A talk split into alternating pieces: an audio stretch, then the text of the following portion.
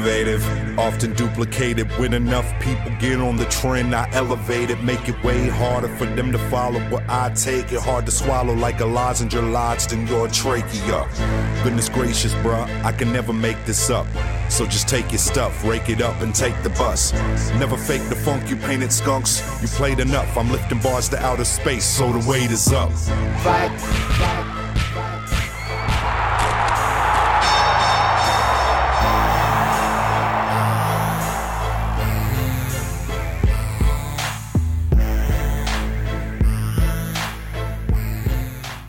WHUPLP, Hillsborough, North Carolina, the center of the known world. This is the Cage Side Concussion Cast. We are your source for the martial arts in the Carolinas and beyond. I'm Jeff Shaw, and I'm really excited to have my man Trevor Hayes in the studio, as well as local professional MMA fighter Daniel, I'm, I'm the executive branch. That I just saw you catch like a Pokemon and you hit the Pokestop at the same time while doing the the station like announcement. Mad multitasking skills. For the record, it was a 10 CP Magikarp. Oh. Magikarp. I'm on my way to that Gyarados. Uh, you don't have? I thought you already had one. Uh, no, I didn't. I tried to get one in Boston, but it just didn't take. I, I I have a Snorlax. I got a Snorlax. One ran away from me the other day. I was so mad. There's a lot of profanity at a kids park. The- uh, simultaneously, the best and worst thing that has ever happened to the show is me and Trevor discovering that there is a Pokestop we can hit from the studio. Yeah. And so, uh, so we're going to ask Daniel Branch, who has been mocking us for this for the last half an hour, what his favorite Pokemon is in the in the next twenty minutes or so. But before we get into our featured featured interview with the artist formerly known as the Headcase and currently known as the Executive, we're going to get into the news segment. And before we get into the news segment, I'm going to tell you how to get at get at me and Trevor uh, for show ideas, comments, compliments, correspondence, love letters, advice, bomb threats, whatever. Tattoo ideas, uh, puppy donations. Uh, I think we tattoo ideas and puppy donations are welcomed on they both are. of They're us. very welcome. I'm gonna get my first tattoo, which is of a dog. Yeah, I'm gonna get gonna get one of the late lamented Russell. Yeah, Are The- you doing the top hat? uh, no, I'm gonna do the one where he's sniffing the uh, where he's sniffing the flower because he. Have you seen that one where he's sniffing the, Yeah, the that's flower? poetic. Like Those, that. yeah, those of you that, that, that like, tre- it's it's a little circle of life thing where Trevor has a new a new dog, Chance Monster Truck Hayes, and my late lamented Basset Hound Russell Russell the Amazing, uh, passed away. But I'm going to commemorate him on my back, uh, and so so that'll be cool. And I'll probably scream like a child, but Nah, um, you'll be fine. we'll get it on video. I'll scream like a child. It'll be All those hilarious. gee burns will pay off. Your skin can't feel anything. so- Exactly. But true true story. I don't know if I told you this. I posted something to Facebook. So there there was a yellow jacket nest in my yard. And I didn't real and Alex Cummings, my roommate, thought he had killed it. Mm-hmm. But I discovered he hadn't when I got out of my car and I felt this little tiny prick in my ear. And I was Have like, you seen his mustache? How can you trust him? dude, I have pictures of that mustache and it's it's pretty wild. But like so I got stung in the ear and it didn't hurt at all. Because he stung me right in the cauliflower and I was like, wow. well that's and I was like, you got nothing, yellow jacket. Then he stung me in the neck and I ran. Uh, so so yeah, so kids, if you're listening at home, get cauliflower ear. It's it's good important. It's important. Daniel Branch has some very impressive cauliflower ear, and we'll talk to him about that after the station break. But first, we have a very quick news segment. If you want to get at us and tell us news items that we missed or news items we should include next time or suggested show guests, you can email the show at info or at cagesidewhoop, cagesidewhup at gmail.com. You can get at us on Twitter and Instagram at cagesidewhoop, cagesidewhup. Our Facebook page is Cage Side Radio, and be sure and check that Facebook page after the interview, where we will be able to, where we will post information all about Daniel Branch's next fight, how you can support him in that fight, how you can check it out. So we got three news items. Uh, first of all, Olympic judo. Um, I'm very excited about this because uh, there are two things I like. I like martial arts and free things, and NBC Sports has Olympic judo uh, streaming for free. And so spent the morning uh, yesterday watching people throw each other. And I tell you, you know, I, I, I've always wanted to train more judo um, because, for one thing, it's just a tremendous martial art, but it's also really entertaining to watch because watching Tough. It's tough Like, people. I, I wrestled for a long time. When I got into judo, I was like, "What did I get into?" Yeah, tough people. you, you you cannot succeed at the highest level of judo without being an incredibly tough person, and it's just spectacular to watch. Right when you have a, a one a full grown human being throwing another grown human being against the mat, Oh yeah, it's pretty it's pretty excellent. So I'm pretty stoked to watch. You know all the judo athletes. Um, so you can stream that live. Uh, and unfortunately, you know one of my friends uh, from Palau it, it competed at the last Olympics, but unfortunately is not competing this year. So I don't have a rooting interest except for of course Kayla Harrison uh, from the United States of By God America. So that, Have you seen the female boxer? Oh yeah, yeah. Um, T Rex.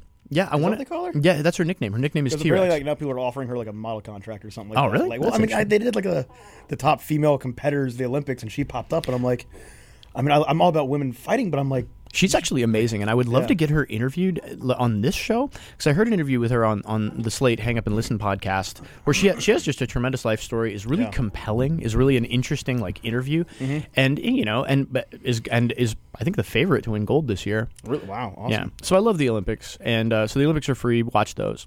More locally, next weekend, uh, Valerie Worthington, who is an amazing black belt from Princeton BJJ, former black belt world champion, tremendous instructor that I've had the pleasure of learning from, has choked me several times, has a new book out about her Brazilian Jiu Jitsu road trip and how that started her on the path to a fulfilling life. She's doing two events while she's in town. August 13th, she's going to be having an open mat discussion and book signing at um, Pendergrass Academy from I believe 10 a.m. to 1 p.m. That's August 13th. Val is is a wealth of knowledge and a delight to train with, uh, so definitely get out and support that. And that next day, we're going to have Val live in studio. So we'll be talking about her book, we'll be talking about her competition career, we'll talk about her columns for Breaking Muscle, where she has some really, really thoughtful and cerebral approaches on athletic competition generally and jiu-jitsu and martial arts specifically. And so we'll have Valerie Worthington in studio, somebody I've always wanted to have in studio. I'm Very excited about that.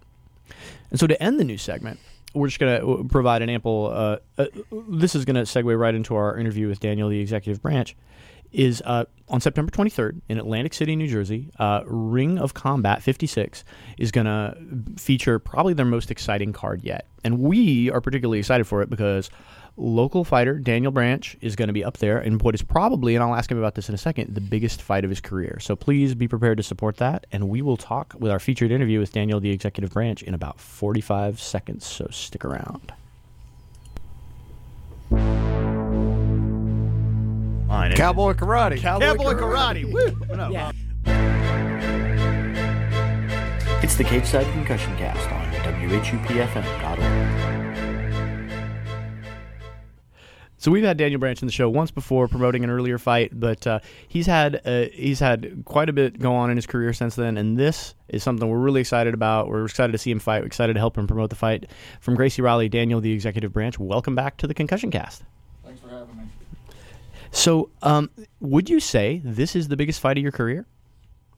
Yes, uh, definitely. Um, it's it's funny because I don't know. I was just kind of I was like, man, I want to fight somewhere out of state and this, that, and the other. And I was like, well, I'm just going to start sending these promotions emails or whatever I got to do to get in touch with them. And surprisingly, Lou Neglia called me back, and I was I was like, man, he's like the only one that called me back, and I just kind of sent it on a whim, and then next thing I know, I have a fight. So. So, when you send messages in like that, do you send in tape of yourself? Do you send in your resume? How does that work? Actually, no, I didn't. I I should because you know they they have no idea who I am. Probably half the people listen, more than half the people listen to the show probably have no idea who I am. But Do you know who you are? but, Do you ask yourself that in the morning in the mirror? but no, I just emailed him and asked him if he needed any 185ers. I sent him my you know my record and and he called me and he had a co- he had an option for me and the guy. I guess something happened. He fell through, and he gave me the, his opponent. So Well, I'm always curious about how this goes on, and that like we will get into this specific fight that you have in just a moment. But when you're a, a young professional fighter looking to build your career, are you just sending emails to promoters all over the country, or do you target specific promotions where you say like, I would really like to fight for Ring of Combat, I would really like to fight for next next level Fight Club? Uh, how how does that work? Do you have a list of promotions you want to fight for, or do you just kind of like cast a wide net? No, I kind of casted a wide net. I was just, I was looking. The goal was to get on a big promotion um, for my next fight. I wanted, you know, like an out of state big promotion. Um, and so I was just sending a lot of big promotions messages. Like, I don't know, I sent some to like Shamrock FC, um, King of the Cage. Uh, what was it? There's a couple. There's one in Pennsylvania. Uh, Shogun, Shogun fights? Yeah, Yeah. Shogun. No, there was another one. Um, and because there was nothing, honestly, there was nothing going on around here, and I was trying to get on that August 20th card down in uh, with uh, Mali and USFFC, and apparently they already had their mindset on who they wanted pros on that card, so that kind of didn't happen, and then yeah, I kind of fell into it. Well, so le- uh, the, the fight that you have is a really exciting fight, and I'm gonna I'm gonna try not to butcher this guy's name, but um, your opponent is Garam Mestverishvili. He's from the s- Oh, So that sounds Let- about right. nailed it, nailed it. Some Slavic like Yeah. dessert. He's from he's from Georgia, uh, not Geor- the Georgia that's in the United States, I don't think. But uh, Garam Mestarishvili, and what we know about him is he's a two and one fighter who is out of the Serra Longo camp. Is is that uh, what, what do you know about uh, this fighter that's your opponent that they call the Cyborg? Um, that's pretty much it. I watched tape on him. His last fight, I know he hadn't. He fought twice over there, which you know they were professional fights, but it's almost like I don't know bush league compared to fighting over here. I guess I don't know. If, at least from what I saw in the video. So he went like five years and didn't fight, and then he came here and fought. I think it was in like April of this year, and that was that was his last fight. So Trevor, did you watch the tape on this guy too? I did. And Yeah. what what were you, what's your impression? Uh, he does not like to get punched. Um, he tends to strong man through a lot of stuff. Uh, you know, he definitely just seems like he relies on a lot of strength instead of technique. Like nothing too spectacular, really. I mean, it seems like it's like he he stays in the fight. Like for someone that doesn't like getting hit, he'll still come right back, but he shoves up a lot. Uh, when you drop for takedowns, they're very just like to drop down and just grab the waist and mongo smash on the way down kind of stuff. I mean, it was I think he kind of felt the same way. The guy he fought, if, he, if that guy had an ounce of jiu-jitsu, he probably would have done better. I mean, Yeah, he did. I mean, the guy he fought had a lot of experience. Uh, it was Jay. His name was Jay Silva, I believe, and he might have fought in Bellator or the UFC or something. I don't know. The dude had like a lot more fights, and um, you know, he was taking. He took some knees to the face like a champ, though. I'll give him that. But he did. He didn't seem to like to get punched. And for those that know me, I don't mind that so much. you know, that's what that's what makes a fight. So Uh, yeah, I, w- I was talking with expensive radio consultant Betsy on the way over about your fight with Harold Hubbard, where there was some heavy leather thrown on both sides, and was one of the most entertaining amateur fights that we've seen here in North Carolina. So I, I think it's safe to say that, that you don't shy away from, from trading blows with guys. No, I mean that's that's my that's one reason I fight because people that's what people come to see, man. And I'll be honest, like I get kind of disappointed. Like I haven't finished a lot of fights, but I get disappointed when they don't go the distance. Like my last amateur fight, I know people are probably like, "Well, that's stupid," but uh, you train so long and then it ends so quick, and you're like, "What the crap, man?" And it's just like, like my last amateur fight we went. The guy couldn't answer the bell the second round because I think something when I took him toe. took him down, he hurt his ankle or something. And um, I don't know. And I was like disappointed about that. And then my last fight, coming off of like almost two years and not fighting since I had ACL surgery, and then they were like, it ended in like thirty some seconds. I was like, man. I was like, man, this sucks. And apparently, Mike Mike Somerville, a good friend of mine, and we started training together back in the day. And uh, he said like Brandon. I can't repeat what, what he told me Brandon said, but he was just like disappointed. He was like, "What the?" Because it ended so quick. Did, I think Brandon might was like, "Hey man, I get think some he rust was, off." Like, I get- think he was like- kind of disappointed that it didn't, you know, go longer. But I don't honestly, I don't do a lot of guillotines, and the guy just kind of ran at me with his head down, and I muscle memory, I, I just grabbed it, and I wasn't honestly, I wasn't choking him that hard, and I, am being dead serious, like. I didn't even hip into it. His I did put his back against the cage so he couldn't like try to defend it. But I don't know if he just like you know he's like one of those guys that doesn't like getting choked or that bothers him being around their neck. I, I don't know. Well, that that is really interesting that you uh, to hear you say that about wanting longer fights because you had, and we'll get into this more as, as the show goes on. You've had some really serious setbacks. You mentioned you had ACL surgery. The last couple of times you've been supposed to fight and things have fallen through. Your opponent has backed out, and and, and, and so that has to be. No, I backed out according to my opponent. Yeah. what blew me away was like that guy. Who's it's what was it? Rusty Hee Haw is what he sounds like. That's what Um, his name rhymes with. Yeah, but uh, yeah, like it blew me away because we were hanging out at the fights, and uh, we're gonna go. I'm like, hey, let me get you a drink, and we run into one of his fans. The guy's like, man. F you, you're Oh, a yeah. coward. Like I can't believe you backed out of the fight. This and we're guy, standing and there I'm going like- like, man, I'm like, like, do you not know the whole story? I'm like, what the heck, man? Like, like Dusty didn't eat, like I mean Rusty Hee Haw didn't even show up to the to the fights afterwards. Yet he he made everyone think that you were the bad guy in the situation. I did see him, and when we were leaving, like I was with my wife and her family and whatnot, and my family, and they like he was like eyeing us down, like him and this this drunk guy, and I'm like, give me a freaking break, man. Like, I don't honestly, I never ever want like when I go to a fight, I'm not like hating on the guy. Like screw you, man. I don't get into that crap, man. Like some people, I don't have an hatred towards the person I'm fighting. It's a sport. But this guy, I seriously wanted to bash him in his face. Like I mean, Well, so we try to lead a I, I, I would have yelled World Star and filmed it. so we, we try to lead a drama free life here at the Concussion Cast. But since we brought up this story, I think it, I think we have to tell the listeners exactly what we're talking about, which is you were supposed to fight, you trained, you cut weight, you were you were on weight, and then then tell us what happened from your perspective. Yeah, um, it's it's funny because like I know the people that know me and I train with, they know the story, but I guess not everybody knows the story. So it was I, I don't know. The fight was scheduled in like January, and then the freaking snow. It it started snowing, and of course they called a state of emergency because we're such wussies down here. A little bit of snow on the ground, heaven forbid, and then they canceled the fight because the boxing commission is part of the state, and then they reschedule it. Man, I was on weight. Like as soon as I found that out, I go to cookout. Like I called Dewan, and I was like, "Man, the fight's off." He's like, "No, man," because no, man. I'm like, "Yeah, dude, for real." And uh, I was like, I was on the way to the gym to get like a little cardio in because it was like two days before the fight, three days, and uh, I was like, I was like, I gotta go by cookout. I was, I was like, man, screw this. I went and got a bunch of food and I took it to the gym. They were having a twelve o'clock class and Brandon was in there. He's like, I cannot believe you brought this in here. And I'm like eating hot dogs and milkshake and French fries. He's like, man, you were so close on weight. You should have just went ahead and did the rest of the cut just to see how you'd react because it was the first time going to 170 in like four years. Had been that long?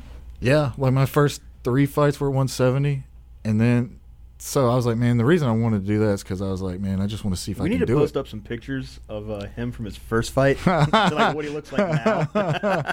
Yeah, I look like a little kid, but Yeah, it's anyways, hilarious. um, it's just been a little over five years ago, and then so then they reschedule it. You know, I get back down in the week of the fight, and I'm like, this, this. I get a message, and I'm like, I get a message from Chris Connor, and he's like, "Hey man, uh, dude wants to change the weight, the the fight to a catch weight, blah blah blah blah blah, because he's got some doctor's note about his liver's enzymes or something. But guess what? They're raised. I can take a freaking Advil and go get my blood tested, and my lipids or whatever the heck it is will be raised.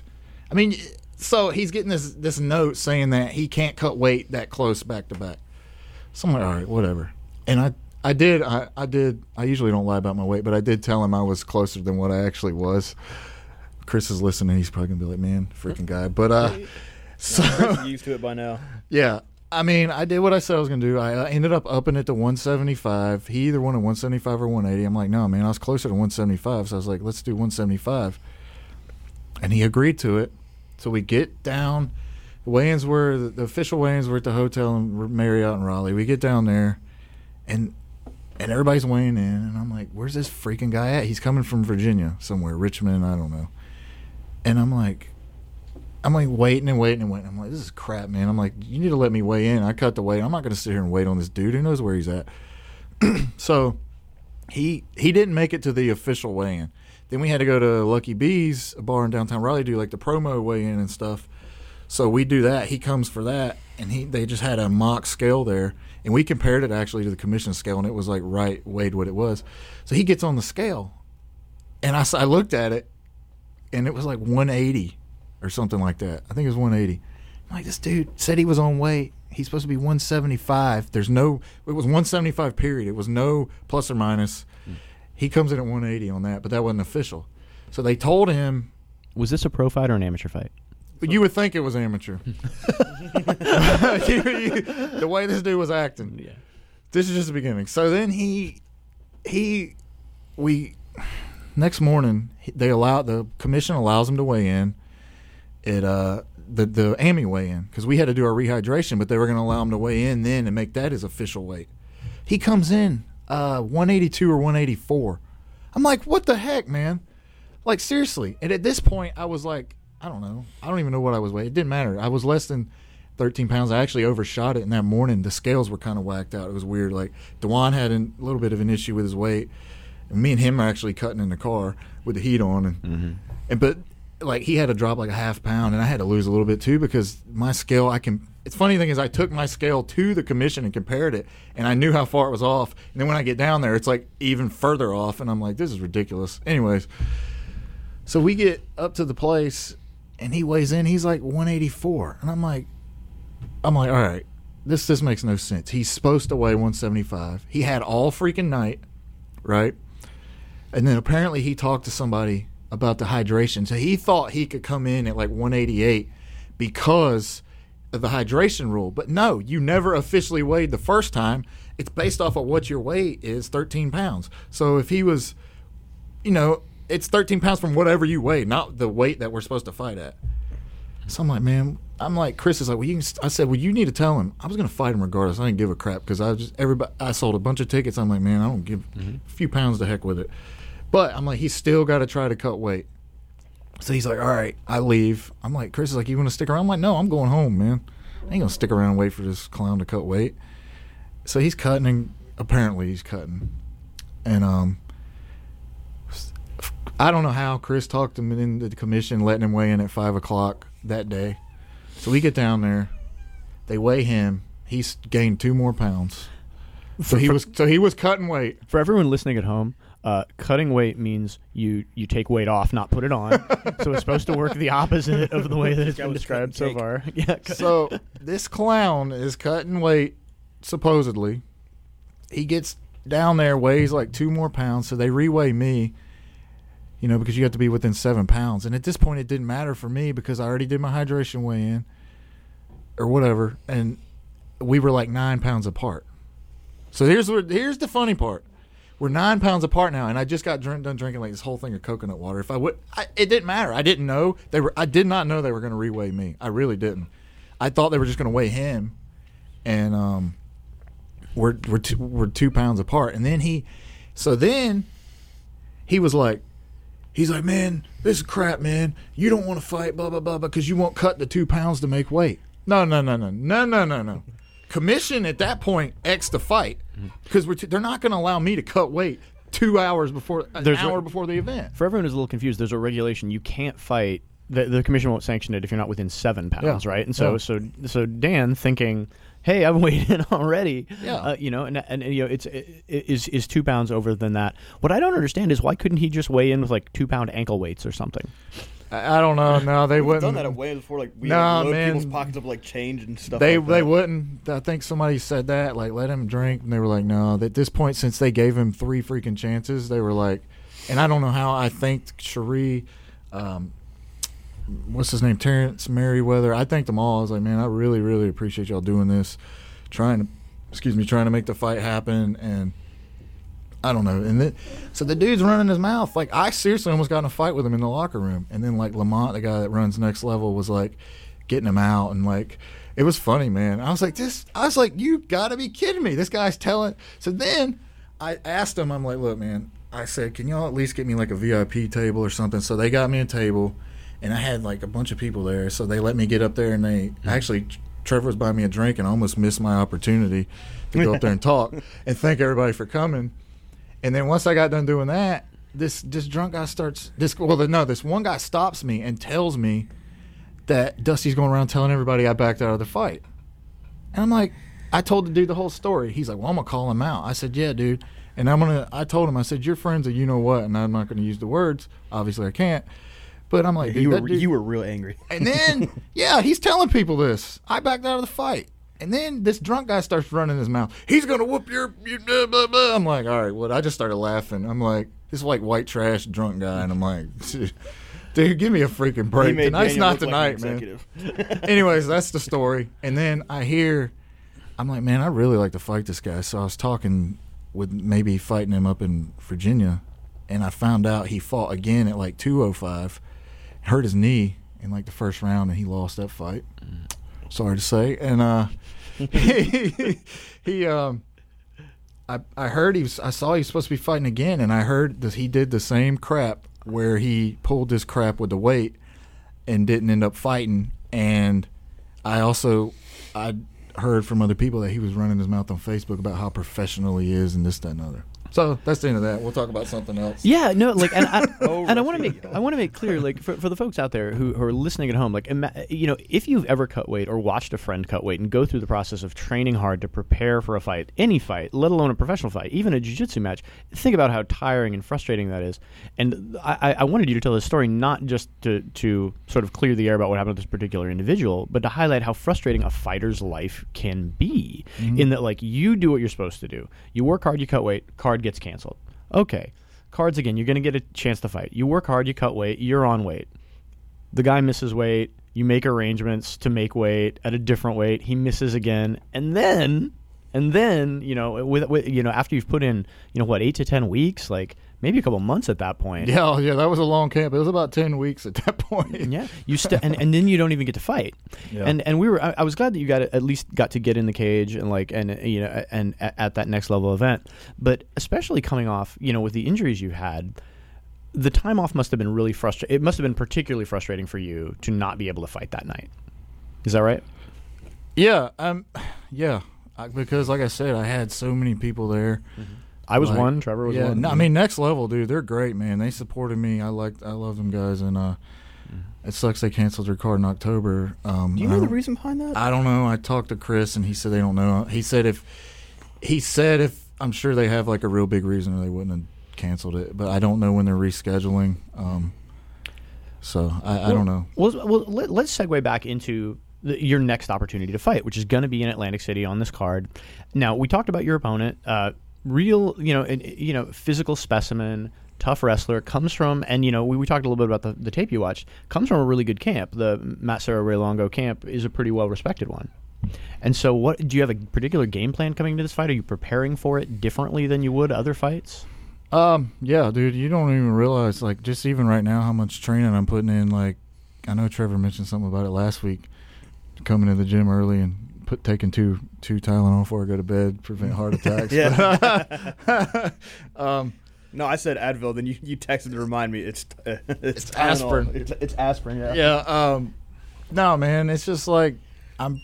I know this is a big opportunity, and my whole thing is on this fight. Like, I haven't went over the game plan with Brandon yet, but I mean, I'm talking with Trevor. It's going to be a lot of movement.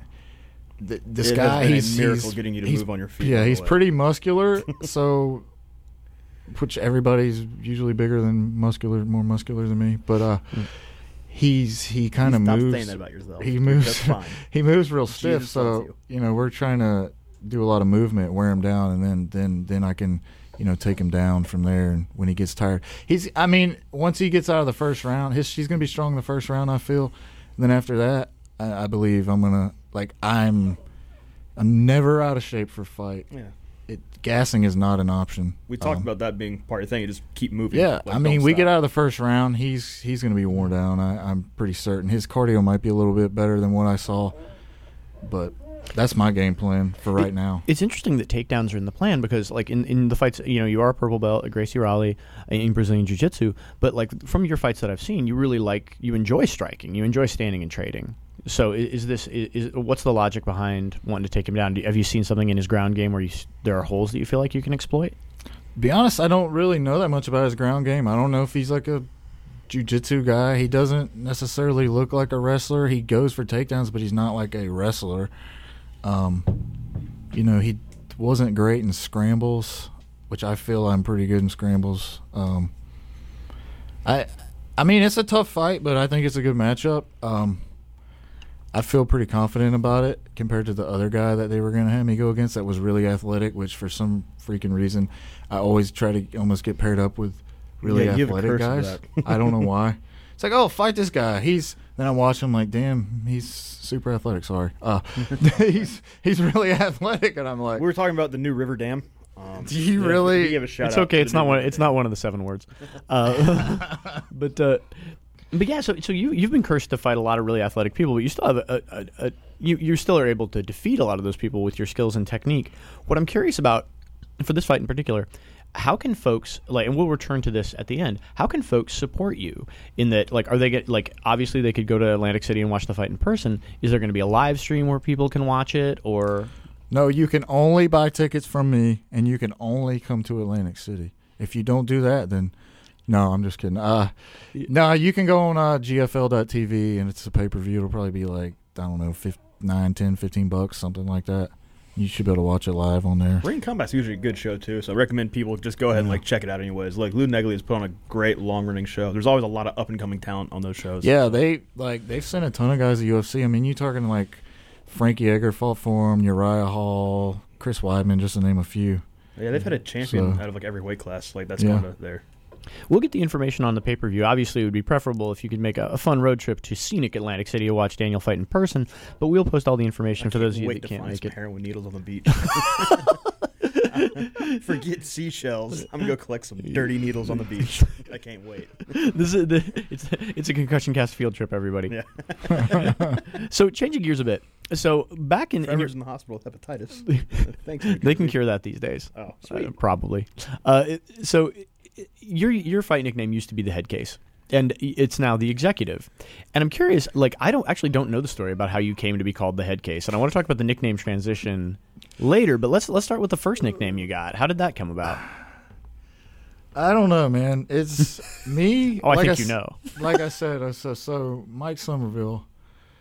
He um we start like, you know, back in the day, he was like, man, let's start doing jujitsu, and we can start going over here to this place in Chapel Hill. And I was like, you know, we didn't know nothing nothing about it at the time. It was like I don't even know when I started. It was maybe like 2007, early mid 2008. I don't know. And uh, we started training over there with uh, Mozzie and Louis Barrios over at Chapel Hill in that little, that little freaking uh, room they had in the back of that gym. It was like big as nothing. and big has nothing. anyways, so you know, as time went on, you know, I progressed and was like, man, like we started competing.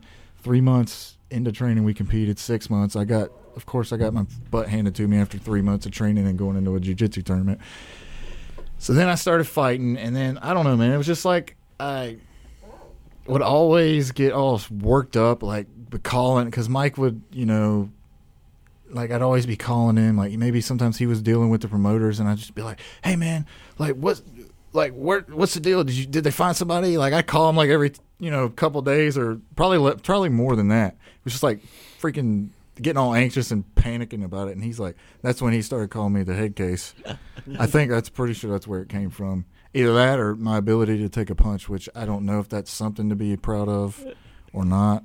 But yeah, I it was something along those lines. So you so you were the head case for quite a while, and now uh, you uh, didn't didn't you have a contest to pick your new nickname? Yeah, like I, th- I Because think yeah, because Jason, I believe was it Bumpkin that Jason Bumpkin Wingate that came I had a with- bunch. Yeah, I had a few people from the gym say, you know, Mandy, you always wanted me to change it, and so I think the like the 13 people that voted for the nicknames on my poll that I did. Thank you. Um, It's a lucky number, and I was I was one of those by the way, and I voted for the executive. So, so yeah, obviously so I'm pleased. everybody pleased. was like, there. Man, I had some funny, funny ones, man. Because this one dude, Matt, he was like Matt Matt, Murren? Murren. Matt Murren. He's like, Yeah. he's like, hey man, I think you should change it to Daniel Neverland Branch. And I like lost it when he said that. I was like, oh my god, that was so funny. and but yeah, and I guess it has a more of a ring to it. And like I was thinking about like the legislative, but then I was like, man, you know what? The executive's like the highest office in the government, so we're gonna go with that I, one. I like the executive because like you could also you know could you know you could do a fight T-shirt that's like a three piece suit, you could do like Ooh. you know or something like yeah, I that. was thinking about that. My motto, I don't know. I came up with is like step into my office. I don't know if that's kind of stupid. That's real dumb. No, no, as I- your striking coach, that's What? real, real. I I kind of I kind of love it, but then I, I could. I don't know, man. I couldn't really come up. uh, Anyways, but we get you can walk out with like a gavel, like like like. Yeah, yeah. no, that's the judicial branch. Oh no! Yeah, good point. Good point. Look, D- Daniel schooling me on social I- studies, like elementary civics. I don't know how I know that, but So no, what were the other options? What were the other options in the poll besides Neverland it Branch? was the and- legislative. uh, The executive were pretty much the top two. I think there were no tree-related puns. Nothing. Yes, I don't know how appropriate they are, like Daniel the Long Branch or Well, we we can just. I, I just figured that was a reference to North Carolina's Order of the Longleaf Pine. yeah, we're the Well, so it's Raleigh's the state city pro- of Oaks. City of Oaks, The state, Oak Branch. state. good. Actually, that's not bad. Well, actually, I thought about changing it because I did. I read this blog that Cody Malte posted about your different coaches and whatnot. And he posts some pretty insightful stuff, and uh, I was like, man, I was like working with like a either like a some kind of mental coach, like a hypnotist, or like some kind of mental performance coach. So I t- reached out and talked to him about working with Iman Madden, and like I did like an intro Skype session, like I I don't know, kind of like a preliminary type thing, and he um he's like suggested I change. He's like, I don't know what that means over.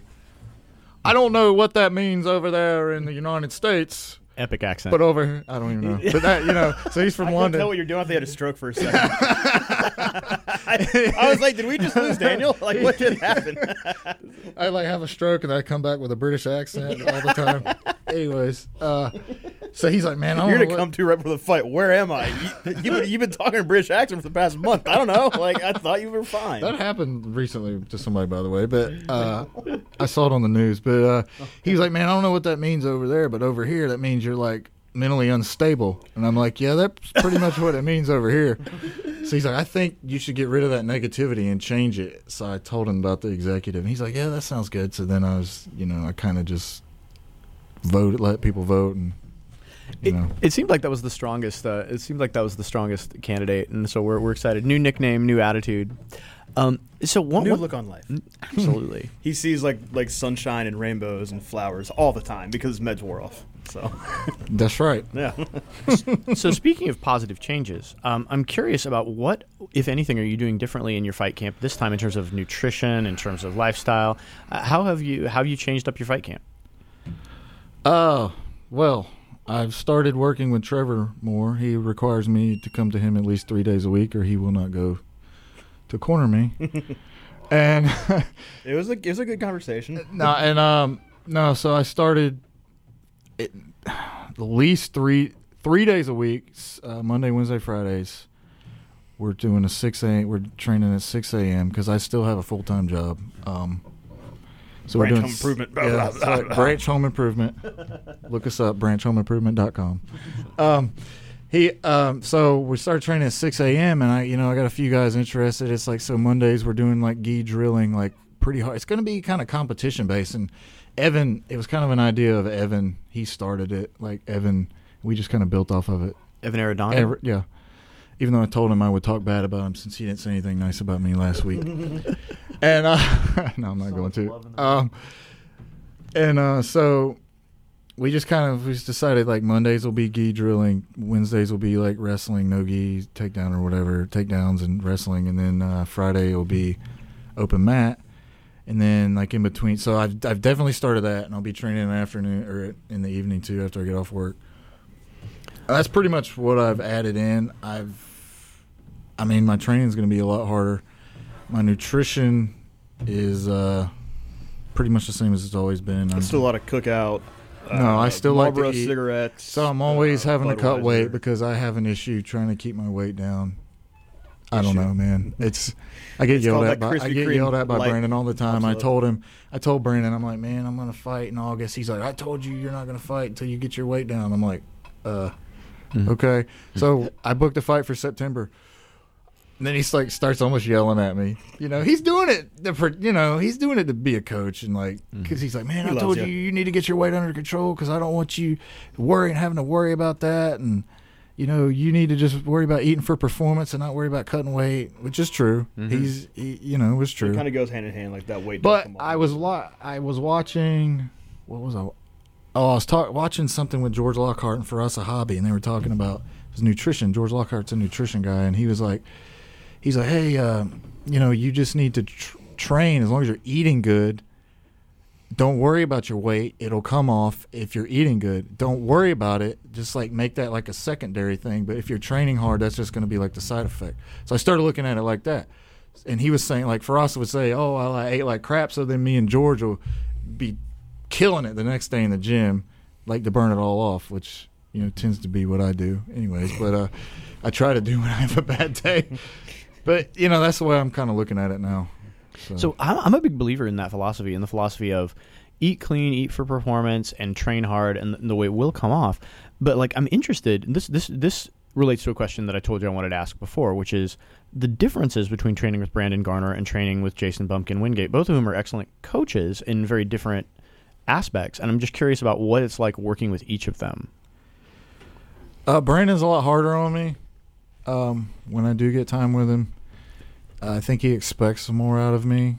Um, but for those that don't know him, I honestly like he's been around a long time. Um, you know, he's a Royce Gracie Jiu Jitsu black belt. He's fought like ten. I think he's had like ten pro fights, uh, and like he knows a lot. Like he and he like I don't. I haven't sparred with him in a while because I know he's having back troubles and stuff, something with his back, and he wasn't, you know, sparring as much. But every time I do spar with him, even though he I outweigh him by probably forty pounds, like he freaking throws me around like a rag doll, and uh, like it's always good getting to train with him. Like I said, I think he's harder on me because he expects more out of me. Bumpkin, like he is, like I love everybody. Man, I think everybody loves Bumpkin, but he, uh you can't really say anything bad about Yeah. no, you guy. can't, man. He He's had, he so had, like he had some you know questionable hairstyle choices for a while. His, I don't know, dude. Lately, when he went with that, like, uh, the what's it called, that afro, like- pompadour type, dude. He it was on point, man. I told him, I was like, man, that that is like your best haircut Last to time I saw him, he had like the samurai bun, like it was shaved on the side. no, like, he wait, he did what? one after that, and I'm like, man, that looks good. Yeah, And the then- pomp- the pompadour was pretty dope. I yeah, must say. I told him that, and I was like, man, that that's your best one for sure. And then uh, he's funny though, man. I was he was posting some stuff about how his uh he got some of his um surveys back from some of his students that he was teaching and just some of the stuff they were saying about him. I can't remember. It was freaking hilarious. And you got to kind of know him. I guess his students don't know him like we know him. They kind of know like it was just funny, but he's like so I don't know, detail oriented. Like the dude is like I, I'm telling you recently I've noticed like he has gotten so much better. He's been a brown belt a really, really long time. He Yeah, has eight years. Eight- Yeah, wow. and, like I honestly, in the last couple months, like just rolling with him, I'm like, because he like he weighs like 135 pounds soaking wet. He's not the strongest person in the world, but I'm gonna tell you one thing: his freaking technique is insane, and like he has gotten so much better. Like I've noticed in the last few months. I feel like, but I, I love learning from him too, man. He's always he's always shows some good stuff. Yeah, Bumpkin has a lot of, of technical skill, and we've been talking with with Jason about getting him into the studio. We'll hopefully do that in the next month, uh, four to six weeks. Um, so it's always interesting to, to hear what different people's learning styles are at, uh, and you know how how uh, training with different people affects affects them. Do you, you get you get around like you mentioned training with Trevor at least three days a week? Do you get around to the other local gyms at all to take advantage of training with, with, with other local guys? I wish I could. I go train. You know, we spar on Sundays. We're gonna spar when we leave here. Um, over at Forged and Cary. I honestly wish I could. I don't. It's hard for me to make time. Um, really is. Because of the full time job thing. Yeah. You you always have a heck of a drive too. You're out in like uh, BFE, right? Yeah. Fuquay. Yeah. I'm used to driving. You know, 30 minutes to go just about anywhere. So, but uh, I wish Yeah. more people do that. I hate when I hear like, "Oh, 15 minutes away, it's too far because of traffic." I'm like, "Shut up!" you just Yeah, get like, used to it. I don't Like know. 10 years for ago, sure. people would travel like an hour to go train for like an hour. if you really want to Yeah, do it, still, you're yeah. gonna do it. It's bottom line. If you really want to do it, you're gonna do it. Just like I had this conversation with Gene Kim the other day talking about it. People training, they, they uh, like you got so many wannabes in the sport. It's insane. And the number one thing they ask you is, you tell them to come train. They're like, well, how much is it? If they ask that question right off the bat, they're not coming to train. Right. And I think you can attest to that. 100%. Mo- yes, money can be an issue when you're training, but if that's your number one concern, you're not going to do it. If you want to really do it, you're going to pay. I hate answering the phone at the gym. Well, how much does classes cost? And I, like, in the back of my head, I'm like, well, a, you're probably not committed to it because you'd be Exactly. in here, and b, Yep. you if you're gonna ask it off the bat, there's a karate school around the corner. Tell them it's on the like, pay website. 50 That's what- for an MMA class. I'm gonna, That's what I tell people. Just look on the website. I don't even know. I'm going to nerd it up for a second. There's a French philosopher named Andre Malraux who talked about uh, who talked about the will, and there's the will to do and the will to feel. And so, like you say, if you if you have the, if you want to do something, if you have the will to do it, you're like, oh, the best gym to train at's 45 minutes away.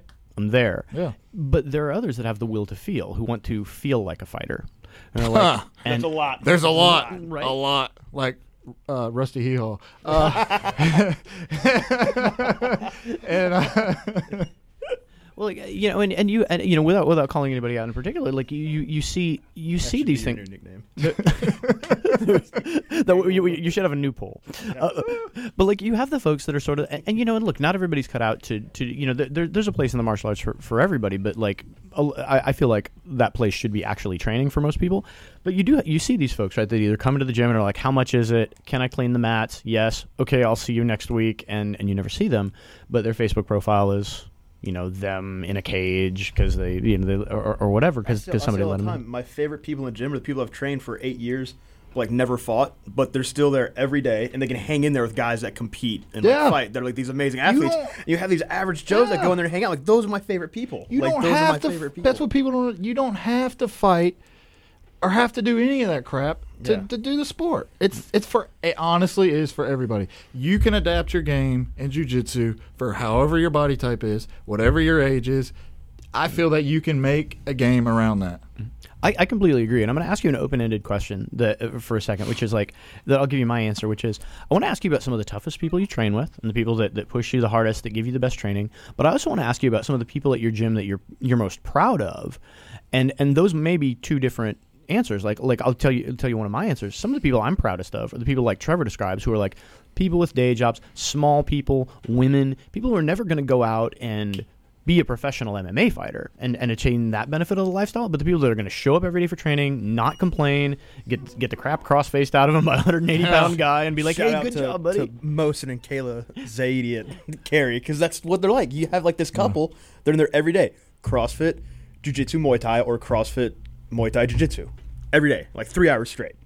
It's amazing. It's- and it's they're the most normal people you'll ever meet, and they're they're awesome in the gym. And what I love about those folks is like, you know, uh, if you know, I'm sure it feels amazing when you win a professional MMA fight. What I find awesome is people that will never get that gratification, like the folks that'll never win a gold medal, the folks that'll never get a paycheck for fighting, but they're still there every day grinding out, grinding out training.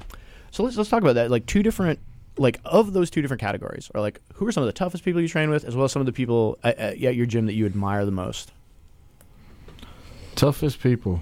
Hmm you can't say Chris Luter. I'm just kidding. Hi, well, Luter. you know, he would be. He's up there on the list, and I admire him because the fact he can pull off neck tattoos. Me like and him, man. I'm gonna tell you what. I we went to scout out Harold Hubbard. When, I'm gonna get off subject for just a second. We went to scout out Harold Hubbard when I fought him down in Havelock, like on a whim. I'm like, dude, you want to ride with me to Havelock or go watch Harold fight?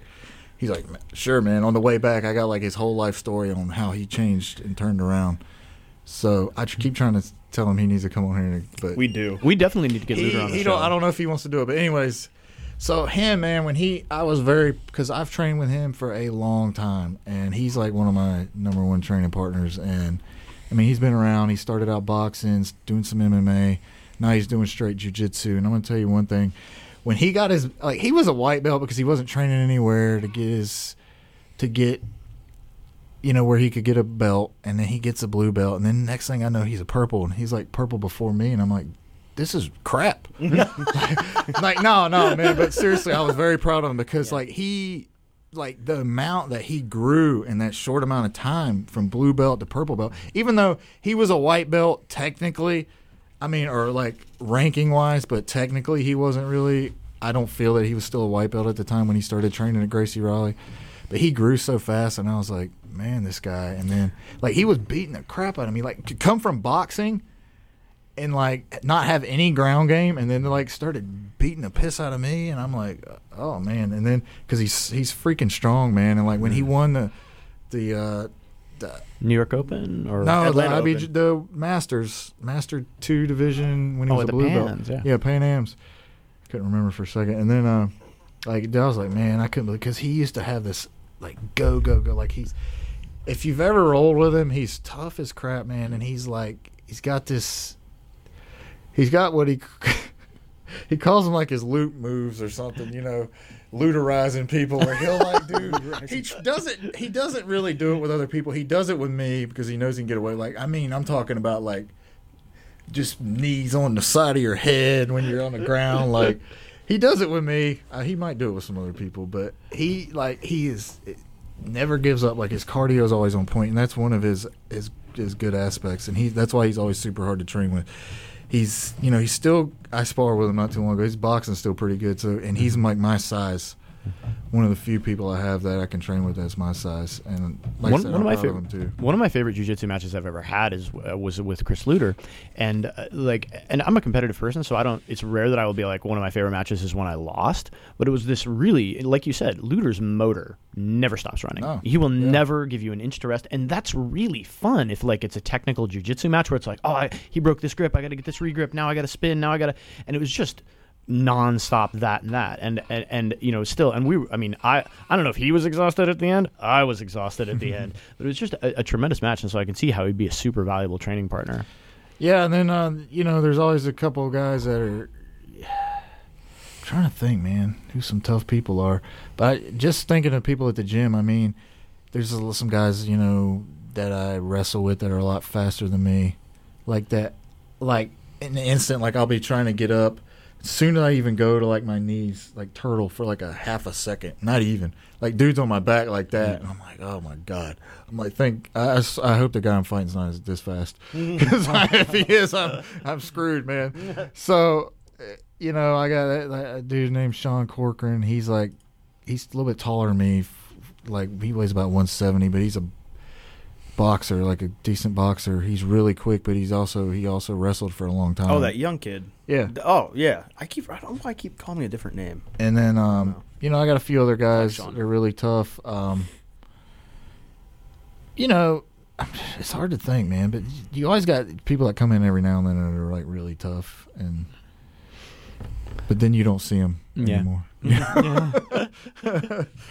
so um so in the time we have left uh, we have about we, we got not not quite 10 minutes left. So I want to make sure that you get the chance to talk about the people that support you and your sponsors. But first I want to circle back to this upcoming fight. So folks can buy tickets from you. Uh, folks can if they want to see the fight in person go to Atlantic City. And what's the website where folks can order the pay-per-view? Uh, GFL.TV, Go Fight Live. And we will we will post a link directly to that event on our Facebook page. We'll post it out on Twitter, so so be sure and check that out. Um, so what about what about other like so in terms of Gracie Raleigh, that's your your home gym. Uh huh. And so like how would you say that training at Gracie Raleigh has changed during the years that you've been training there? You're considered a Gracie Raleigh OG, right? Yeah, I'm soon as it pretty opened, close. I was thinking about this the other day. Uh, there's only like a couple people that have been there. I think Tom Asta. Yeah, Tom Asta. He's been there since the very beginning. I haven't. I think I came in about six months after he opened. Oh, Tom Tom's a dude I have a lot of respect for, by the way. Oh, like yeah. we because need to get him on the show, man. He's He been has some around, man. Great, He's got- dude, he has some great stories from really, fighting yeah. and traveling and stuff, man. Yeah, and yeah. his Muay Thai and Oh, yeah. yeah. And um, I remember when he first started doing jujitsu, man, going straight from Muay Thai, and he's getting pretty good too. Um, yeah, and then we, you know, because we kind of, and then it really took me getting hurt to realize, like, I so I kind of started an unofficial MMA class just with the guys, so I could train on Monday and Wednesdays. So that's kind of how training's differed. Um, obviously, as the more students came and whatnot, we've had to add more classes, and you know, or Brandon's added more classes. I don't have anything to do with that, and uh, you know, that's that's you know, that's pretty much it. Mhm. So um, let's talk about your before we get into sponsors and all that. Let's talk about your future goals as a professional MMA fighter. Like you mentioned that some of your goals are to be on the big shows. Uh, I guess I'm curious about like where do you see that going over the do you have a, do you have a plan for like in X amount of time I want to be on this show. These are some shows I would particularly want to fight on. Where do you see this going for you long term? Um, long term, the long term for me is till the end of the year, because I'm gonna fight this fight, and I'm hoping I can get one more in.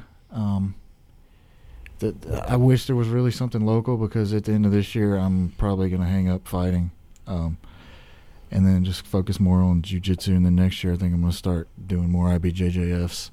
I mean, man, I'm I'm not I'm not saying I'm old. I'm 30, but I not, I'm not trying to make it. I'm never. I know I'm not going to make it because I'm not like I can't keep up with these kids, man. It's just like you got like the dudes like Evan Arredondo. I mean, prime example. You got these up and comers. I, am never going to be able to keep up with those guys. And the goal never was to make it. The goal was just to be like a decent, a local known fighter, um, you know, and stop getting punched for no money, and get paid a little Well, bit it- to do it. It's then- cool because like the experience is something that you can't take away.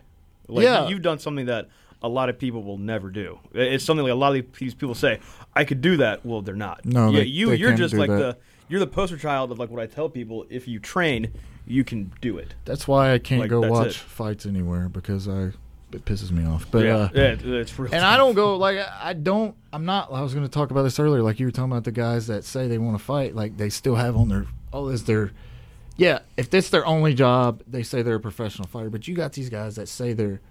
Where did you work? Where did you train? MMA. You don't even train, dude. Like MMA why- doesn't have an address. Why is that on your Facebook? Oh, Muay Thai is my favorite thing in the world. Where do you train at? Oh, I I don't. The funny thing is, I don't go around telling people that I fight. I really, honestly don't. People that I'm with when I go somewhere, like we were out watching the fight. the dude's like, "Yeah, he's a fighter," and I'm like, "Oh my god, here we go." Yeah, I don't So wear then these gym people st- shirts like- or like cage side shirts. I might wear a anymore. side and stuff, but I don't. I do not tell people that. Honestly, more people tell other people about it than I do. This is why Toro BJJ shirts are awesome because people ask if you really like Toro lawnmowers. I've, had, I've had that a couple times. Especially with this red one I got. Or leather Chris Luter. Doesn't that mean bull? No, it says Toro. Toro. we gotta get him on here just for that story. Yeah, we definitely have to. We definitely have to get Bumpkin on. We definitely have to get Luter on. So, Daniel, in the time we have left, I know that you have some people that have supported you, and I see that you have a list of those folks. Would you? Do you have anybody that you want to shout out in the couple minutes we have left? Yeah, I'm gonna be honest. It is amazing the blessings of support I've got for this fight uh, because if anybody knows, fighting in New Jersey is freaking crazy. Super. It's like they got to know everything almost besides like a full body cavity search. when and, you brought in that thing for me to fill out the corner, dude, you, I they asked for away. about child support obligations in New Jersey for a corner license. And the funny thing is, the corner license are twenty five, the fight license are five. But real quick, you could have an EKG, a CT scan, an eye exam where they pretty much stick a spoon and look behind your eye and like almost gouge your eye out. You got to have a physical, a blood test, which is the givens. But Buddhist anyways, blessing. it's crazy, uh, man. A top hat, a monocle. I, got- So- I, I got a couple of those you can borrow. so I do want to thank uh, everybody that's helped me out. I got you know Mad Ethel's tattoo. They've been with me a while, and they do really great tattoos. They finally finished the one on my leg. It took like forever, but it's worth it. And uh, Motion Adrenaline, um, dude Kirk Ray, he does like commercials and stuff. You know, he supports me. Mike Peterson over at Big Brother Moving. If you have any like local stuff, Oh, Mike's local moves, I love that. yeah, he's been around a while. Uh, Yeah. local like he moves he doesn't i don't think he necessarily does home moves but he does like you know if you need something moved he'll help you out with that and then gmp automotive over in apex uh they do really great work a couple guys they have a lot of experience especially on gm products and then recently i picked up tinted image in garner tent shop they do like vinyl stuff like that go see them for that and then Max Muscle. I, I was riding with them a while ago, and then now they're sponsoring me with some supplements. So I really do love their products. Max Muscle out in Raleigh, and then of course Boomer. Those guys seem to be pretty big supporters of MMA around here. The guys at Max Muscle. Yeah, I mean they. I like their. I mean I like their stuff. Like seriously, it's they're really good compared to some other stuff I've had. And then last but not least, Boomer over at Cage Side. He hooks me up, and then my own business. Branch Home Improvement for all your home improvement needs. which I will be talking to you about as soon as we get It off the air. be Well, executive branch home improvement now. Like split away from your dad or something like that and open up executive branch home improvement. ladies and gentlemen, Daniel, the executive branch, fighting out of Gracie, Ra- Gracie Raleigh, fights next Gracie? Can you say that again? Gra- Grazia. It means thank you. Gracie Raleigh fights next September 23rd in New Jersey. You can check our Facebook page for the link to buy the pay per view. Daniel, best of luck in the fight and in all of your future endeavors. Thanks for coming in. No, thank you. All right, y'all. Next Sunday, we'll have Valerie Worthington live in studio talking about her new book as well as Brazilian Jiu Jitsu. For Trevor Hayes, I am Shout Jeff out Shaw. Rusty Hee This, this is the Cage Side Concussion Cast. We will see you all next Sunday.